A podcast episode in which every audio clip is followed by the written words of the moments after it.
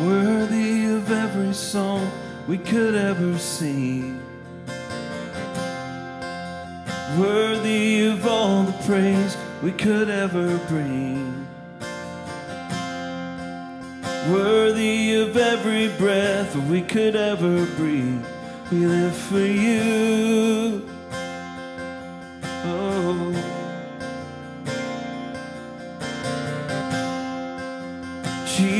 It's the name above every other name. Jesus, the only one who could ever save. Worthy of every breath we could ever breathe. We live for you. We live for you and holy and holy.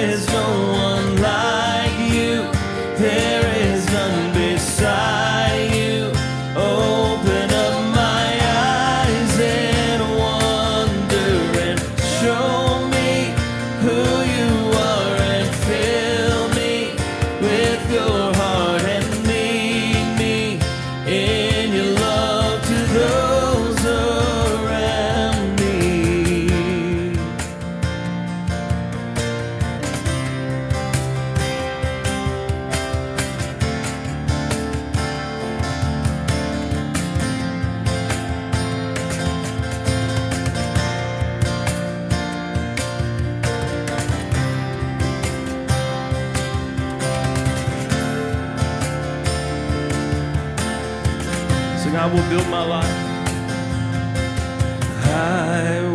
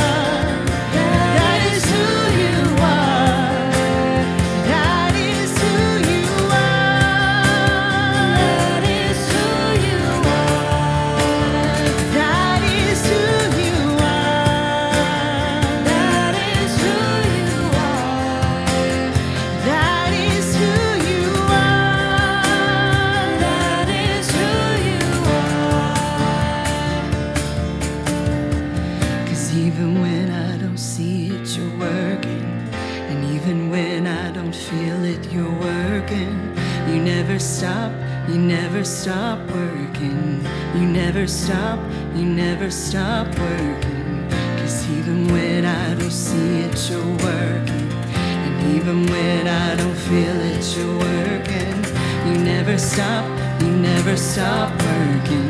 You never stop. You never stop working.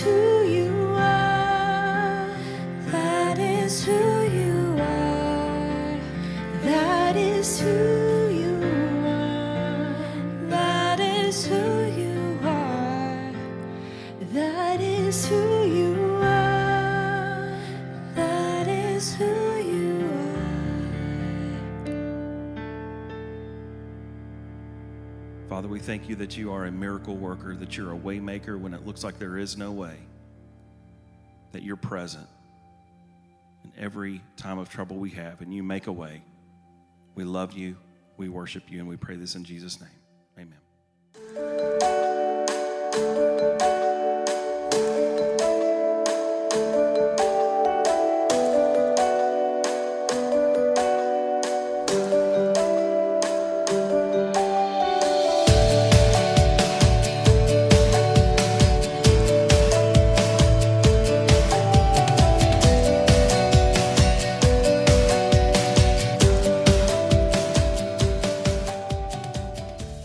Welcome once again to Gateway Church Online. Um, over the last few weeks, we have been looking at the book of Philippians, and uh, we have been looking systematically at chapter by chapter, verse by verse. Uh, our theme for this p- series has been Philippians chapter 4, verse 4. When Paul writes, and he tells us, Rejoice in the Lord always, and I'll say it again, rejoice. Now, Paul is writing this book, and, and he is someone who has went through some uh, incredible circumstances. But yet he still has joy. And so, what he's doing by writing this book is he's telling uh, the people of Philippi and also us how to live our lives experiencing joy. He allows us to know that joy can only be found in Christ. You can find happiness and ways to become happy in the world, but true joy can only be found in, in Christ. And once you find that joy, it can't be contained. I believe that we're in a situation that the world needs joy more than ever before. And those of us who have experienced true, pure joy, we have the responsibility to share it. We have the responsibility to allow others to know what will give them that same joy. So, the goal for this series has not only been to help us personally find joy, but it has been so that we could have joy that is so rich in, in our own lives that it spills out to others. And when that happens, it gives glory to Jesus. So, Paul is painting a picture of what true joy looks like. Now, to be honest, as Christians, we do not always do the best job. But he begins to write in chapter 3 uh, of Philippians in verse 1. He says, Whatever happens, my dear brothers and sisters, rejoice in the Lord.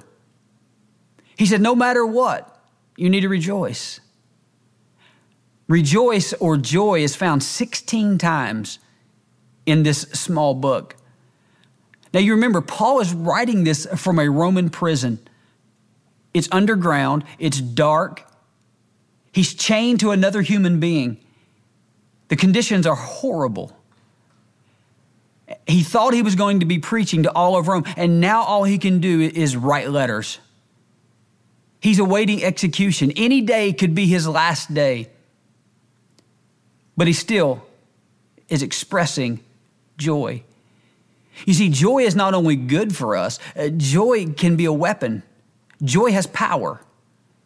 Uh, we read in Acts chapter 16, Paul and Silas had been thrown into jail and they were in chains. But it said about midnight, they began to, to sing and to praise. What were they doing? They were expressing joy. And in the midst of their bad day, in the midst of their bad situation, the joy that they were showing and expressing changed their situation. The, the chains fell off. And likewise for us, if we're having a bad day, joy is the weapon that we need to overcome it. Uh, joy can help us overcome a, a bad day, a bad week, a bad month, a bad year, a bad season. We can experience joy in every circumstance. He continues to write in verse 1 He said, I never get tired of telling you these things, and I do it to safeguard your faith. Now, I don't know about you, but there are times that I get tired of telling someone the same thing over and over. Uh, maybe you, have experienced that with your child. You've asked them to, to do something, and you continually have to, to repeat yourself. It becomes irritating. But Paul is saying, listen, I'm not frustrated with you. Uh, Paul loves these people. Paul says, I don't ever get tired of reminding you of the things of God. Why? Because it protects your faith. It's so important to, to return, our, return our mind to the truth of God. Paul is continually talking about the mind. Why? Because our mind is a battlefield. The enemy attacks our minds. Joy is a, is a big part of that battle. How we see the world and how we process what we see determines how much joy we experience. Paul is saying, I don't care to keep reminding you. Why? Because it helps you win the battle. You see, as Christians, a lot of times we are guilty of looking at and looking for the latest, greatest teaching. We're looking for deep revelation. And that's all fine and good. But Paul says, listen, there's nothing wrong with simple Christianity. There's nothing wrong with things being repeated until you can actually live it and walk it out. There's so much truth in that. And chapter three deals with the mind. Last week we looked at some things that we described as joy thieves. Well, there's some more joy thieves in chapter 3. In verse 18, Paul writes this For as I have often told you before, and now say again, even with tears in my eyes, many live as enemies of the cross of Christ. Their destiny is destruction, their God is their stomach, and their glory is in their shame. Their mind is on earthly things. One of the things that can quickly steal our joy is when we disregard the importance of the cross. Uh, uh, Paul says that many people have not only disregarded it, but they've become enemies of it. Now, there's some of you watching today that maybe you really don't know about the cross. This could maybe possibly be the first time you've ever been exposed to it. You might have just run across this on Facebook. Uh, maybe one of your friends shared this link. And I'm thankful that, that, that you're just peeking in to, to check it out. You see, we are excited that you're watching today. And I want you to know that there is something greater than what we see and what we feel, what we can touch. You see, that there are things that are made possible simply through the cross. Or maybe you've been close to God but you're in a season right now that, that you've gone back to a lifestyle of, of living simply for, for now. You see, it's easy to become dependent on the world. It's easy to, to take our dependence off of God and place it on earthly things. And at some point, maybe you, you stop taking advantage of the benefits of the cross. But I know that you'll never find joy, you'll never find peace, you'll never find true love in the world you will only, you're only going to find imitations of it. Because those things are only found in God. It is only found through the cross. Another joy thief is when we become addicted to pleasure. We've all heard the saying, if it feels good, do it. But the problem with that is, is that we're living with an earthly focus. And when we're doing that, it's like, why not? You know, go after it and we make pleasure our God.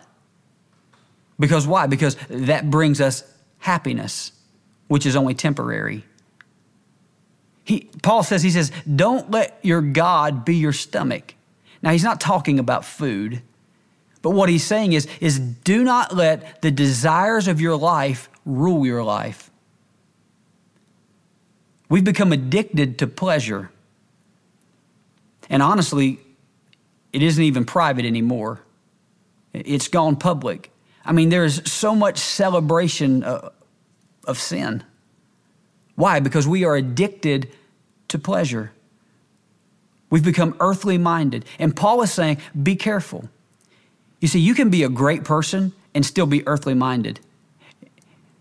It's, it's not just the things that we deem as, as bad, it can be the everyday routine of life because we get into our, our little routine, and that routine is, is completely focused on earthly things. You know, I can say that it that one positive that has come out of this situation that we're facing right now is that our routine has been broken. And for me personally, that's been great. Because now I'm able to, to readjust and start to focus on things that truly matter. Because our routine will leave us asking the question is there more to life? I want you to know that, that God has more. We serve a God of more. You see, it's natural to be earthly minded. But God has called us to go beyond the natural. God has called us to walk in the supernatural. You say, well, that's fine, that's great. How do I do that? Well, he tells us in, in Romans chapter 12, verse 2. He says, Do not conform to the patterns of this world, but be transformed. How? By the renewing of your mind. In Romans chapter 8, verse 6, uh, Paul writes, The mind governed by flesh is death, but the mind governed by the Spirit is life and peace. Paul said, if, if you allow your mind to be governed by what you feel and by pleasure, it's going to lead to death, it's going to lead to destruction. But when we allow the Spirit to guide our mind, it leads us to a life of peace and of joy. You see, we have to change the way that we think. We have to change our mind. And, and to do that, the key is, is that we must become eternally minded. You see, that's not natural. It doesn't just happen, it takes development. And in the third chapter of Philippians, Paul is presenting that to us. He's saying we need to stay focused. And I want to look at three things that we need to focus on. Uh, the first thing that we need to focus on is we need to see God's redemption for our yesterday. He writes in verse 7 But whatever was to my profit, I now consider a loss for the sake of Christ. You see, Paul was a man with a past. Paul had a lot of baggage. I mean, he was prideful, he thrived on power. He was a murderer. I mean, if you look up man with a past in the dictionary, you're probably going to see Paul's picture. So if anyone had the right to feel ashamed, it was him. But Paul isn't living in it. Paul didn't allow himself to be, to be defined by it. You see, it's very easy to allow our past to define us. It's very easy to live our life with regret. But Paul is trying to come from a different perspective. Paul is saying, you know what? I'm not afraid of and I'm not ashamed of my past. He realized that God would use his past and he found redemption in it. He said, Whatever's happened in my life, God wants to use it. Whatever hap- has happened in your life, God wants to redeem it. I always say that, that God never wastes an opportunity. What you have went through in your life, God will use to speak to someone else. You say, well, Pastor, you don't know what I've done. I may not, but uh, something I do know is that it doesn't matter. God shows us all throughout the Bible that He will use people who have a past. Genesis chapter 50, verse 20 tells us what the enemy intended for harm, God will use for good. You see, it's, it's easier to get past your pain when you realize that it has a purpose. People who work out, that's not me, but people who work out, they experience pain. But when they look in the mirror, they like the results. So that the pain that they go through, they're okay with it because they realize that it has a purpose. Uh, some of you may have had uh, maybe surgery in the past. And after that surgery, maybe a knee surgery, and, and after that surgery, you've had to go to physical therapy. And they put you through uh, some pain. trying to, to get your leg back to operating the, the way that it needs to. But when you go through that pain, when you can realize that it's for a reason and for a purpose, then it makes that pain a lot easier to deal with. And Paul is saying that you can have joy in your pain when you understand that it has a purpose. Philippians chapter 3 verse 8 he writes this What is more, I consider everything a loss compared to the surpassing greatness of knowing Christ, Jesus my Lord, for whose sake I have lost all things. I consider them rubbish, that I may gain Christ. Verse 9, and be found in him, not having a righteousness of my own that comes from the law, but that which is through faith in Christ, the righteousness that comes from God is by faith.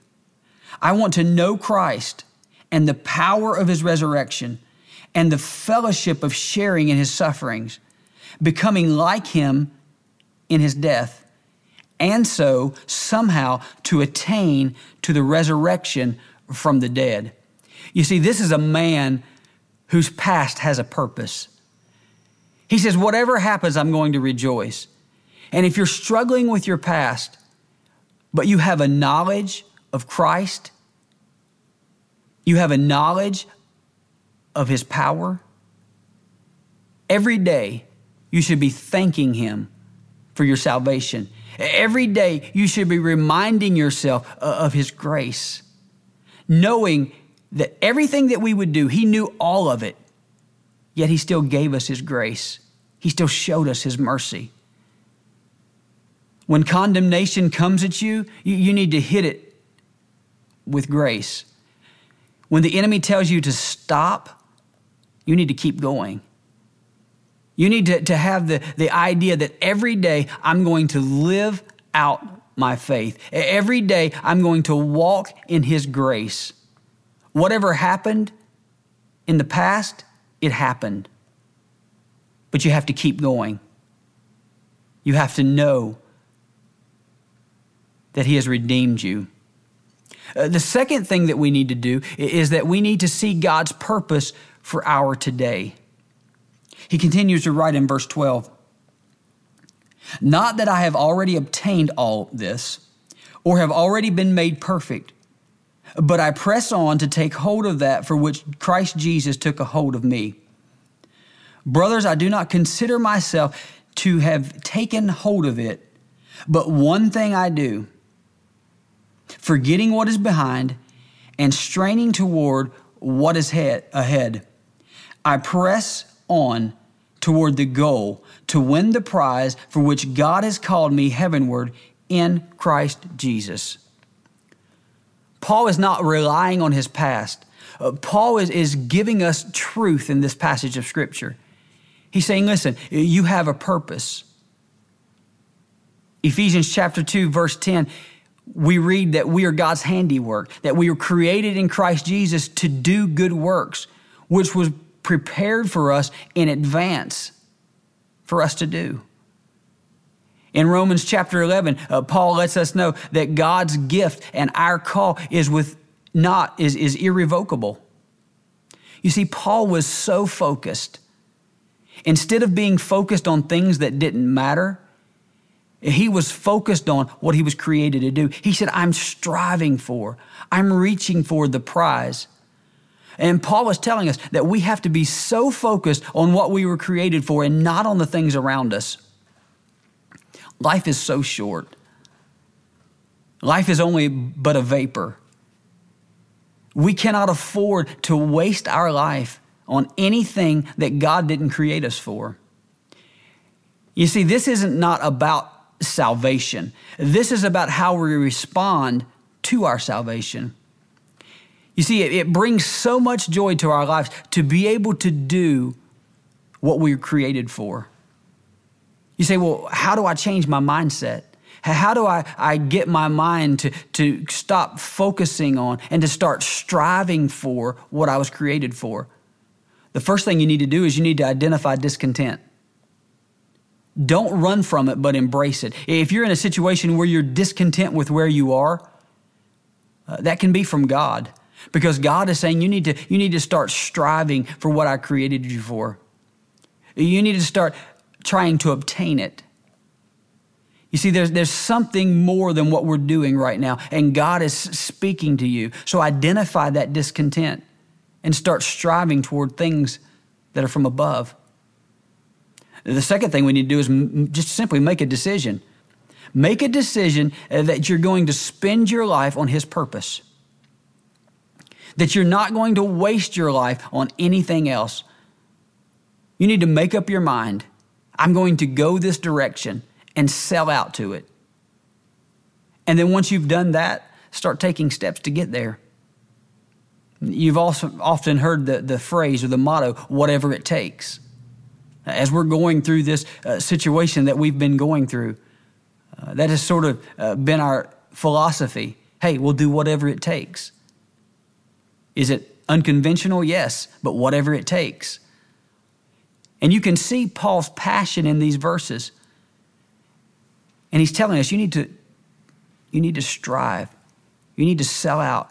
You need to, to do and try to obtain that thing, that goal that God has placed in your life. We need to, to learn to, to live that out. Next, we need to see God's plan for our tomorrow.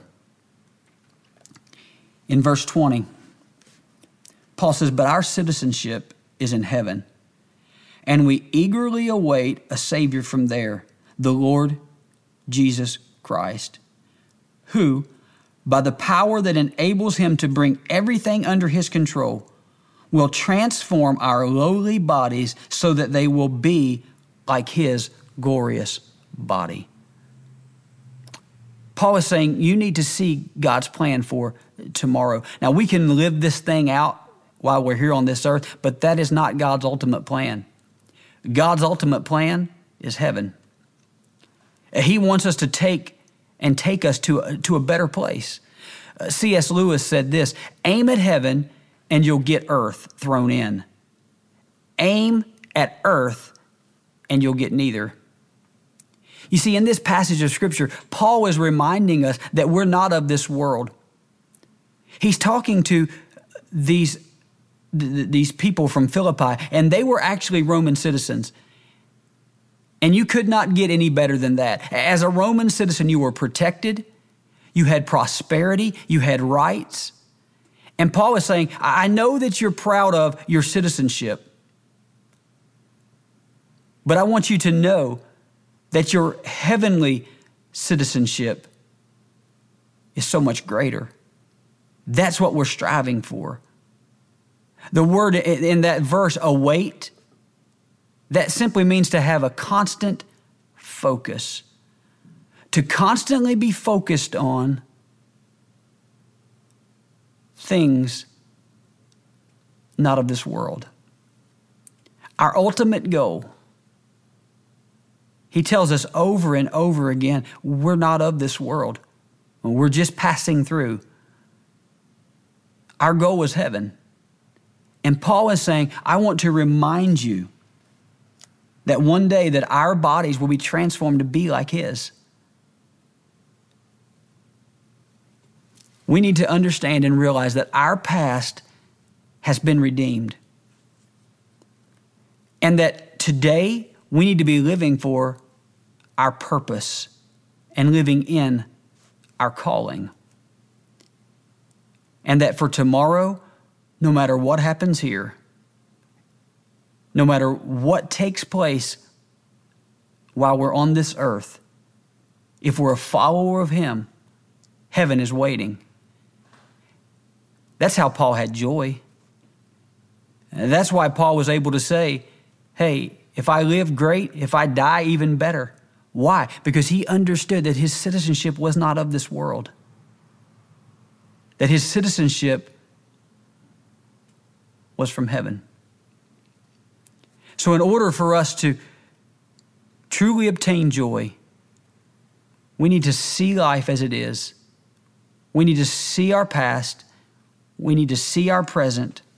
And we need to be able to see our future.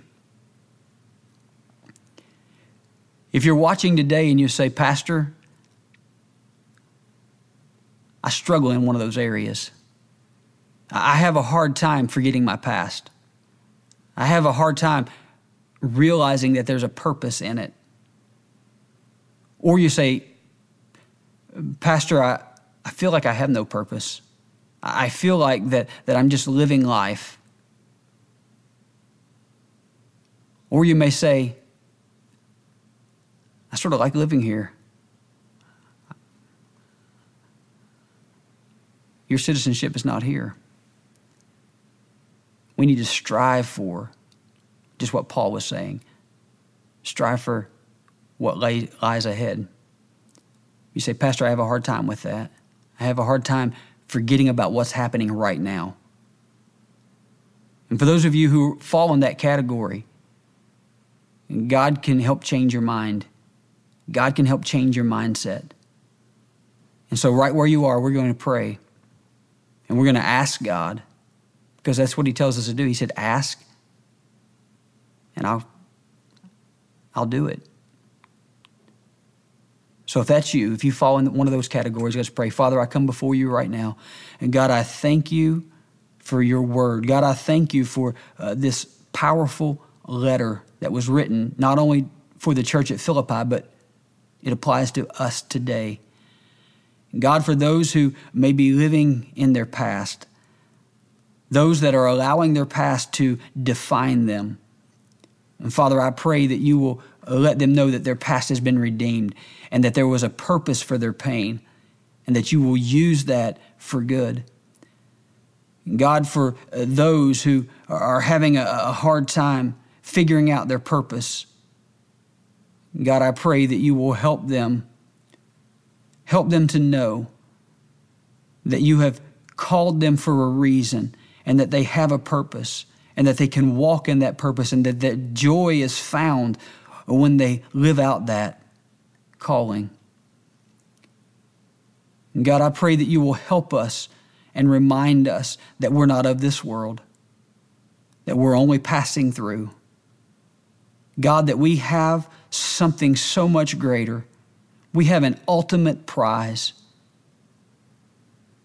that we should be striving for. God, I pray that you will help us and remind us when things get tough and when life gets hard. God, remind us that you're with us and that in reality that what happens here in the end doesn't truly matter because we're not of this world. Our citizenship is from heaven. Father, I pray that you will speak peace and purpose into the lives of your children. In Christ's name, amen. Now, you also may be watching and you may say, I've never really made a commitment to Christ. I've never, uh, these things that you're talking about, they, they sound awesome, but, but I've never truly trusted in Him. If you're watching today and that's you, uh, the awesome thing about God is, is that all you have to do is ask. All you have to do is say, Father, come into my life. Be Lord of my life. I believe that you sent your son to die on the cross, that he was buried and that he rose again. And when you do that, you will find true joy. As I said, joy is found only in Christ. So if that's you, right where you are, I'm going to ask you just to repeat this prayer with me. Father, I thank you for sending your son to die on the cross for my sin.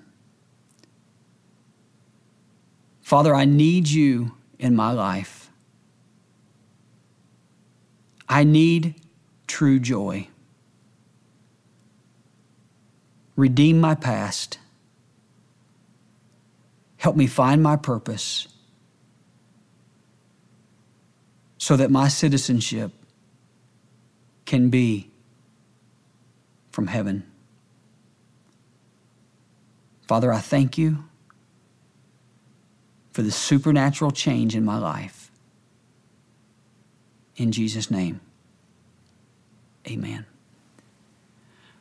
I want to thank you for being with us And I want you to know that if you made a commitment to Christ today, uh, just as we have done uh, from the beginning, I would ask you to text the word new life to 606 220 6111.